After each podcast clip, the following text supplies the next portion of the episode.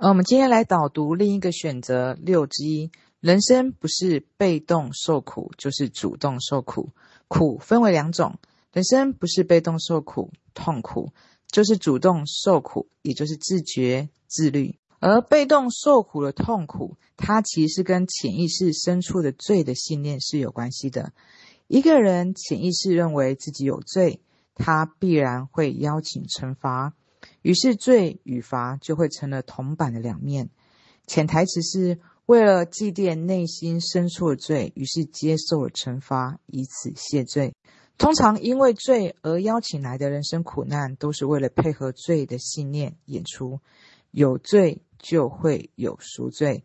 而大部分人选择赎罪的方式是受罚。潜意识邀请命运来惩罚自己，或者是自己惩罚自己。即使我们外在的日子过得好，过得去。内在其实也不会让自己好过的，惩罚的苦，无论受了多少，顶多它只能减轻内在的有罪的感觉，但它无法化解底层认为自己有罪的信念。而苦的另一个方式，也就是反作用力，它是为了摆脱苦的信念和惯性而需要的反作用力。而使用反作用力，它就需要付出努力。使用反作用力，对于许多人来讲，也算是一种苦。而这种苦，它是良性的，是有益身心的，它能够帮助人们摆脱自己的制约与瓶颈，从而摆脱惯性的苦。反作用力需要借助意志力来作为过渡，而过渡是需要一定时间的。大部分人在短时间内无法改善的话，最终他还是会选择放弃，退回到惯性被程序带着走阶段。就好比健身那样。健身长肌肉的机会，它是在你精疲力竭的最后那两下，让肌肉疲倦，触碰到自己过往能够承载力量的临界点，而最后这两下，它会帮助我们长出新的肌肉，变得更强壮。心灵它同样是如此的，每一次触底都是反弹，都是扩展自己的机会。而一个人在生命中或多或少都有触底的经验，最常见的经验是，比如愤怒。你被恶意攻击而无法反应之时，通常身体会发抖，心窝有一种难以掌控的感觉，痒痒的，好似要裂开，甚至感觉到海底轮的能量都被启动了。这就是一种心灵触底的状态。你被眼前的事情触碰到你定义的自我临界点的时候，你的自我边界会受到威胁，会晃动。这个时候，如果你使用反作用力反选，它会是一个相较比平时更强而有力的训练。再比如，你的耐心不够、定力不足的时候，当我们要专注下来面对一个人、一件事情的时候，这个时候我们也会出现这样子的感觉：我们无法专注，遇事情会拖延，其实都是因为专注的时候，它其实是需要面对内心的躁动。当我们要拖延的时候，其实我们要面对的是我们自己的完美情节、纠结还有拉扯。有些人只想要专注，想要坐下来完成一件事情的时候，就会想要抓耳挠腮、上厕所、喝水、吃东西、抠头皮、划手机。如果在强大的压力下，迫使你不得不专注的时候，因着你使用一个反程序的行为，这个时候的感觉也会出现。但凡要超出惯性边缘的反程序的动作，就会先感觉到一种躁动与恐惧。如果要直面躁动，就会引发身体的感觉，从心轮到海底轮都会面临挑战。包括如果你十分没有耐心，要面对孩子的各种行为，又要求自己耐心温柔的时候，你会遇到同样状况。在愤怒的想要骂人的时候，这种感觉也会升起。我们其实经常被生活的某一些事情带入到谷底，只是大部分的情况下，我们都没有选择超越。超越意味着在躁动与恐惧中要选择理性，还有坚定。而更多时候，随着躁动升起，我们选择是压抑或者是投射。如果你有健身经验，不难发现，我们在心灵被触底反弹的时候的感觉，其实跟健身房训练身体带来的感觉跟感受其实是一样的。这也是会是一种能量的启动，它会一种心窝痒痒难以掌控的感受。健身之所以长肌肉，是因为它得到了训练，在循序渐进中，一次一次触碰到自己的力量边缘，最后突破瓶颈而扩展，获得更大力量。而心灵同样是如此，一个人如果在触底的那个瞬间做出一个反程序的选择，他既不是因为恐惧而压抑，也不是因为不甘心而投射，而是做出了另一个选择，回到内在的理性与静定中。这就是一个超越。而这种经验能够快速让心灵因为超越而强壮起来。因此，不要小看这样的机会。触底之时，就是扩展之时。哦，我相信在看到这一篇文章的人，大概其实都会有感觉到这一篇文章其实会有一种生硬，也说会有一种像在看课文的感觉。可是其实这一篇的文章，它的内容引发的深意跟可以带来一个人影响层面，它是非常的大的。嗯、不知道聆听的人会不会有很多人会有跟我很多类似啊、一样的一种感受跟经验，就是我在很多年的某一天。或是它其实一种间接的，有很长的一段时间，会有一种内在起的一种很大的一种疑惑。疑惑真的感觉就是像自己好像有一种很强烈要去学习一些什么，或是这个世界怎么了，或自己怎么了，自己要些什么。对于很多人生意义，它有一种更大的一种问号。那也因这样的一个问号呢，我就呃在非就在很多年以来就呃掉入了一个很非常。多的一种涉猎与学习。然后我前几天呢，其实无意间看了一本书，叫《海奥华预言》。这本书带我带来给我一个很大的一种学习的动力跟启发，有一种更深的一种体悟。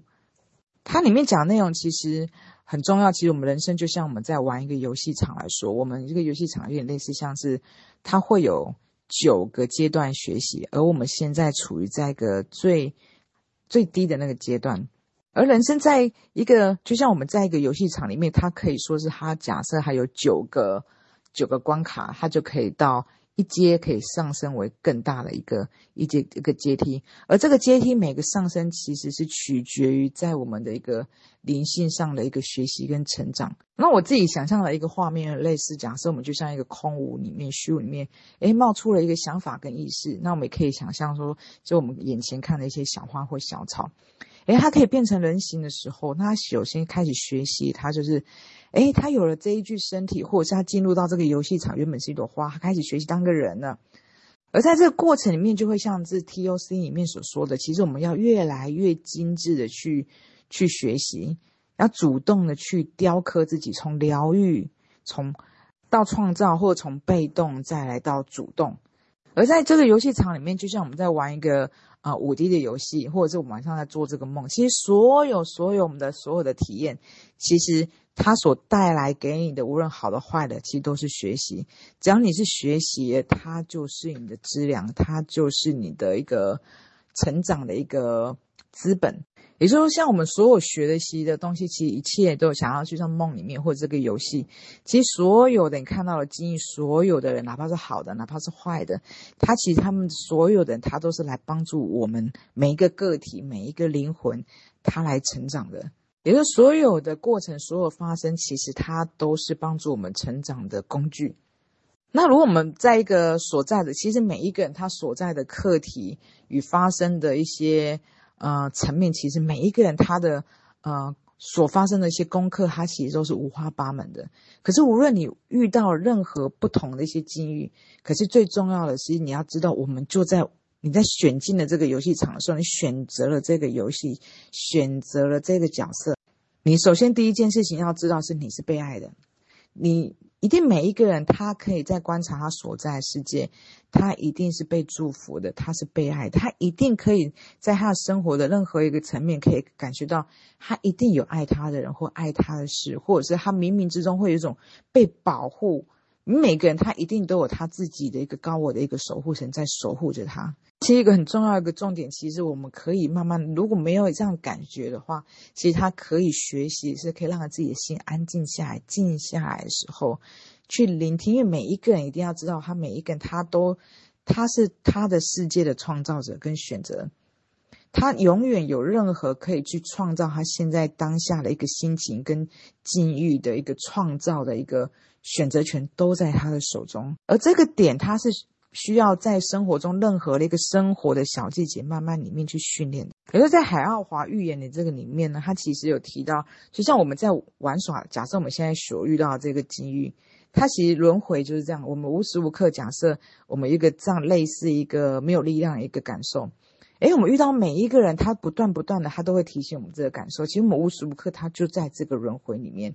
可是，如果我们在这个在这个层面轮回，它没有过的话，它就会在你的记忆里不断出现，甚至它换了一个身体以后，它还是会以这样的方式出现。它不是一个惩罚，而是它只是让你忆起你是有过关卡的一个能力的，而你每过了一个关卡，它其实就是升级了。然后，所以我在看到今天这一篇的文章的时候，再加上我看到海海奥华说：“诶，我其实在这几天我就浮现出一个电影，嗯嗯、这电影就是以前很有名的一部电影，叫做《神隐少女》。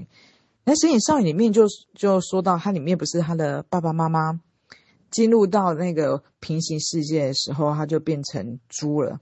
所以你就看到，其实所有的很多的，无论是灵性或非灵性，在这个时代里面，就不断的在提醒我们，其实我们要跳脱舒适圈，要开始去一起，我们是有选择的，我们是有能力的，我们甚至我们是神的一部分。所以每一个人，他其实都一定有他，呃，可以选择能力，可以去创造他所想要去体验的生活。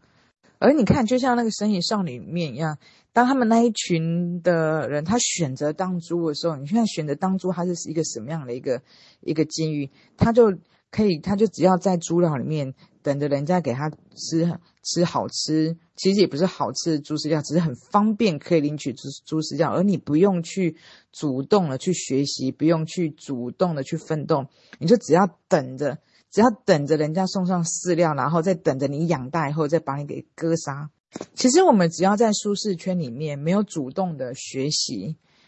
其实我们就在一个类似像猪的这样子的一个不主动学习，是等着饲料来喂养的一个循环里面。所以我们会看到，其实我们每一个人他都是那个妈妈，都是那个爸爸。可是我们其实我们每一个人也都是里面的主角，神隐少女。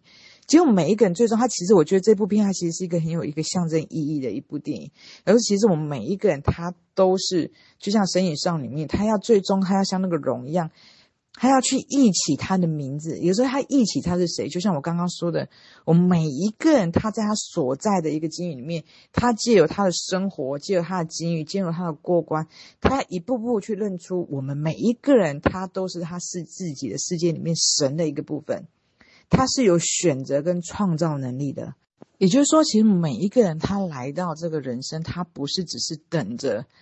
等着来上学，等着来上班，等着被剧本推动着，而是他其实最重要，其实他是借由这些所有你现在所处的这个角色，哪怕小孩，哪怕是哪任何的一个工作，哪怕是妈妈的角色，任何的一个角色跟工作一个领域。我们是借由这所有的过程，在其中里面去成长的。我们可以想象，这就像一个大型的一个游乐场，或是教室，或者是像一个大型的一个梦境。所有一切，它其实它都是一个工具，它都是一个过程。我们所有的体验跟所有的学习，所有的领悟，它都会刻印在我们的一个灵魂层面的一个学习里面。然后我觉得，其实每一个人他都可以在可能类似像冥想，或者是静坐，或者是可以自我就去询问他自己的一个平安的时候，去询问他自己的高我。你可以把这个问题抛出去以后，让他有一种自我对话。然后我今天就有一个疑问是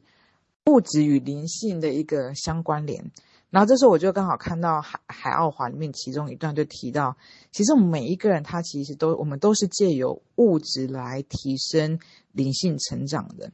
你说，其实所有的物质，就像我刚刚所说，其实它都是一个工具。就像我们做了一场梦，这个梦每一个梦，每一个角色，哪怕你是富翁，哪怕你是皇帝，哪怕你是乞丐，其实这里面的角色，它只是来借由这个角色跟体验来去学习的。所以，我们其实没有办法借由每一个人的向上和外在的一个样子来去判断他他学习到什么。只有每一个人，我们只要专注自己的学习就好。其实我们判断不了别人任何的。而且灵性学习它不是只有冥想，冥想可以，它就像我说，我们可以在冥想或者是在平安的时候，或呼，只要深，哪怕只是啊、在混乱的时候深呼吸吐气，回到自己内在一个平安，与你内在一个做链接，它也可以是一种灵性。其实所有的一切，它都是灵性的。就像我们所有一切，所有一切，它都是来帮助我们的一个意识的一个成长、扩展跟体验的。所以，所有一切，它其实它都是灵性，而灵性它是无所不在的。就像我们包含我们做我们的工作里面的学习，任何角色，我们学习做人，我们做每一件事情，就是就是练心，或者是觉察，或者是学习，或者是我们的一个思考。就像我们刚刚说的，从一朵花。好，开始学当一个人，开始一起，我就是神的一部分，不断的从里面去思考，不断的思考跟自我的一个探索，自我的询问，把领悟把它记录下来。其实这所有一切，它都可以是灵性，哪怕是成长、感恩、交流、爱，所有的一切，不是说灵性它就是一个像的标准，只有你冥想才是灵性，不是。其实所有包含我所有任何的一切，包含你的觉察，从任何一件事情里面的学习。哪怕生活的一些事情，观察到你的一些内在的一个平安的一个变动，其实它也可以是一个灵性。那有看了其中，我每一个训练其实都会告诉你，要么回到一个内在平安，哪怕冥想也好，打坐也好。或是深呼吸吐气，回到你的内在平安也好，因为只有当我们回到内在平安的时候，我们我们的感受与我们的一种高我，它作为一个内在一个链接的时候，这时候我们才有办法跟我们的一个高我，它可以一同创造，因为你才有办法去聆听到你真正想要的是什么，而且你要不断不断的一个探索，不断不断的去询问。所以呢，其实每一个所有体验，其实它都是一个学习。所以我会建议，其实我自己有个习惯是可以做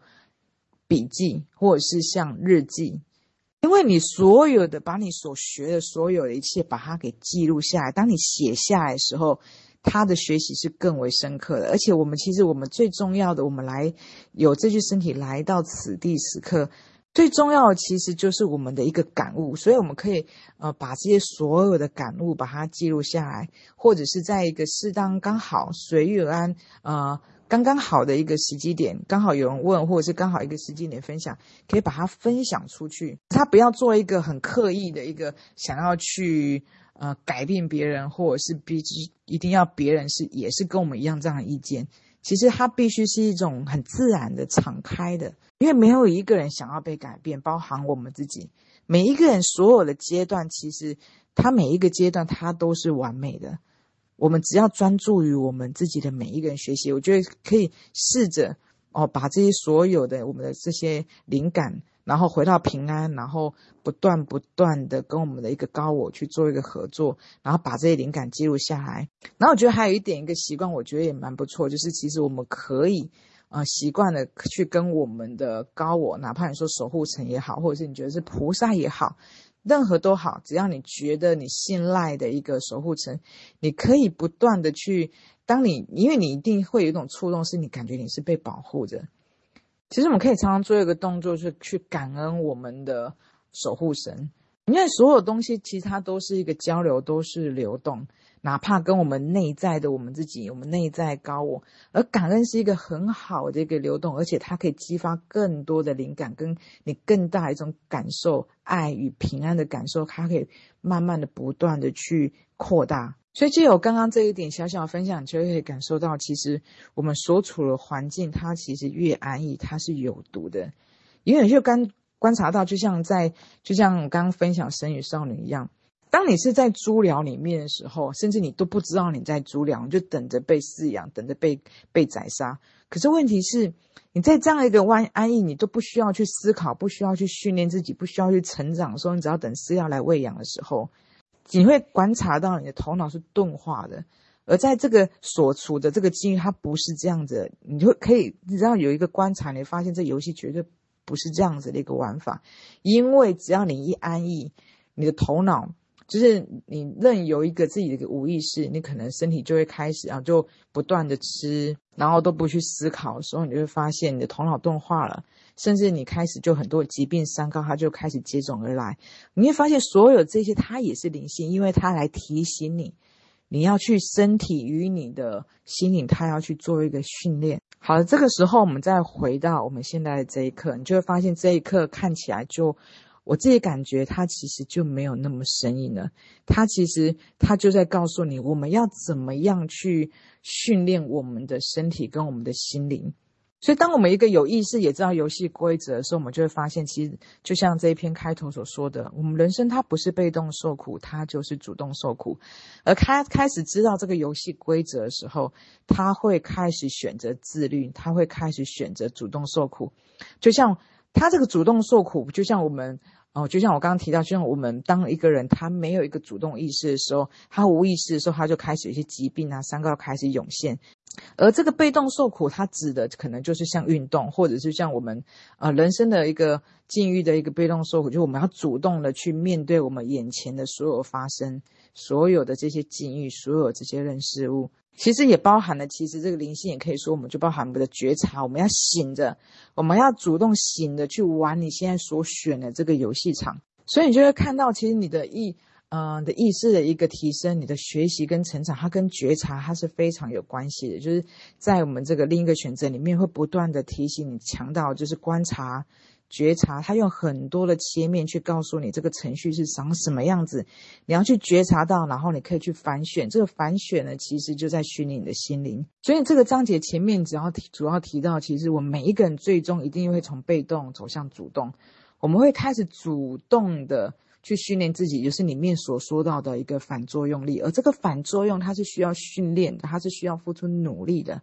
而这个苦，它其实跟我们就像我们被疾病、被三高推着走的时候，它呃一个糖尿病，它很多的器官开始衰竭，那个苦它是完全不一样的。而这个主动受苦，它是良性的，它是有益身心的。它其实其实里面最前面这个章节里面讲的还有一个重点，就是罪。其实我们每一个人，他内在浅层的一个深处，都有一种跟罪的信念有关系的。而他认为自己有罪的时候，他就会去邀请惩罚；当他觉得别人有罪的时候，他就会有评判，就会有定罪。可是无论他认为自己有罪，无论他认为别人有罪，你去感受一下，在于评判、在于定罪感受的人，其实无论定罪自己、定罪他人，其实都是自己在感受那个罪的感受。他只要觉得自己有罪的时候，他的配得感他就没有办法升起，他就不会让自己好过。因为我曾经看过一句话，在巴夏的一个文章里面就看到，其实呢，爱的相反面不是恨，而是罪。因为你在恨的时候，其实你是还是有配得感的，你还觉得你是值得的，你只是有一种恨的一种恨，它底其实也是一种能量，可是他其实他还是会觉得自己是有这种价值的。而罪不是，而爱它其实圆满，他是觉得他是有配得的，他是值得的，他值得美好的一切。可是，当你觉得你有罪的时候，其实你会发现你会惩罚自己，你会不让自己好过的。所以，其实就像巴夏那个有他有一本书叫做《嗯未来的讯息》，类似这样的一篇，它不是一篇文章，而是它是一种一系列的，就像书一样。它其实里面强调了一个很重要的一个前提，也是罪不是真的。因为当我们每一个人信念觉得他自己有罪的时候，他就会将这个罪的一个标准定罪在别人身上，而且他重点是他就不会让自己好过，他会觉得他不配得。可是我们每一个人，他最终要疗愈的第一步，就要把这个罪移除掉。我们每一个人，他都是神的一部分，他。都是值得一切内外一切的美好圆跟圆满的感受的，所以我们就看到这个章节，他不断提到我们要不断的去训练我们的心灵，而在训练心灵的这个过程呢，他可能他每一次每一次的训练，他其实都是反弹跟扩展自己的机会，哪怕你愤怒的时候，当你被攻击的时候。如果你可以在这个时候去意识到，它就是一个爱的一个提醒，它就是一个学习的机会的时候，就像里面他所提到的，我们在借由这件事情来去学习的时候，再回到我们内在的平安与静的时候，我们可以有一种更高视角的去看待眼前的时候，其实我们就将所有一切。的过程，它就变成一个工具了，它变成你心灵成长扩展的一个机会。所以，其实所有任何一切，你看到了吗？所有一切，它都是灵性，任何的一切，它都在帮助你的意识成长，都在帮助你的心灵长大，都帮助你一起你就是神的一部分。所以，我们其实不要小看我们任何生活的任何的一点点点滴滴。其实，所有的事情，如果我们带着一个觉察。带着一种敞开，就是来学习的一个一个新的时候，你会发现，所有的事情它都可以是一种体悟跟灵感。那记得就可以像我刚刚提醒的，或者是你觉得这个方法不错的，你可以把它记录下来，把它养成写日记的习惯，或者是你也可以养成与回到平安无事的高我做一个链接，然后而且我呃时时刻刻的可以去感恩你的高我，因为其实我觉得这感恩的流动真的非常重要，哪怕就像我们。哪怕父母再怎么爱我们，可是当我们每一个人他感恩，他就你去帮助一个人，或是被人家帮助，这个流动感恩这个互动，它其实可以帮助我们每一个人交流。他会，他这感恩会让所有一切，他会越给越多的。所以我觉得，其实不要小看这一篇文章，它其实就像我们我刚刚说的这个海奥华这预言，其实每一个人他就像在第一关到第二关到第三关，其实呢，我们要有意识开始主动的去训练跟学习，我们就可以像这个被动在一个安逸圈的一个，就像呃等着被饲养的一个猪鸟的一个一个阶段哦。当然不是不是说我们就是猪啊，而是我们可以借由知道这个游戏规则，是我们可以开始主动的一关一关的往上。往上让自己去提升上来，你就会发现这一篇文章它其实是可以帮助你不断的往上升级的，甚至它可以压缩你很多辈子的一个剧本。因为我们就可以，因为你只要没有提升，其实你就会一直所处在一个，就像假设一个被没有力量、被动一个受害者，你就不断的在这一个一个境遇里面。可是当你有意识到你是玩游戏的人的时候，你开始反选、开始闯关的时候，你就发现你已经往上一个关卡了，你就不在这一个关卡重复的循环，你就发现其实这篇文章跟我刚刚分享，其实它可以压缩你很多辈子，甚至是你很多年的一个境遇。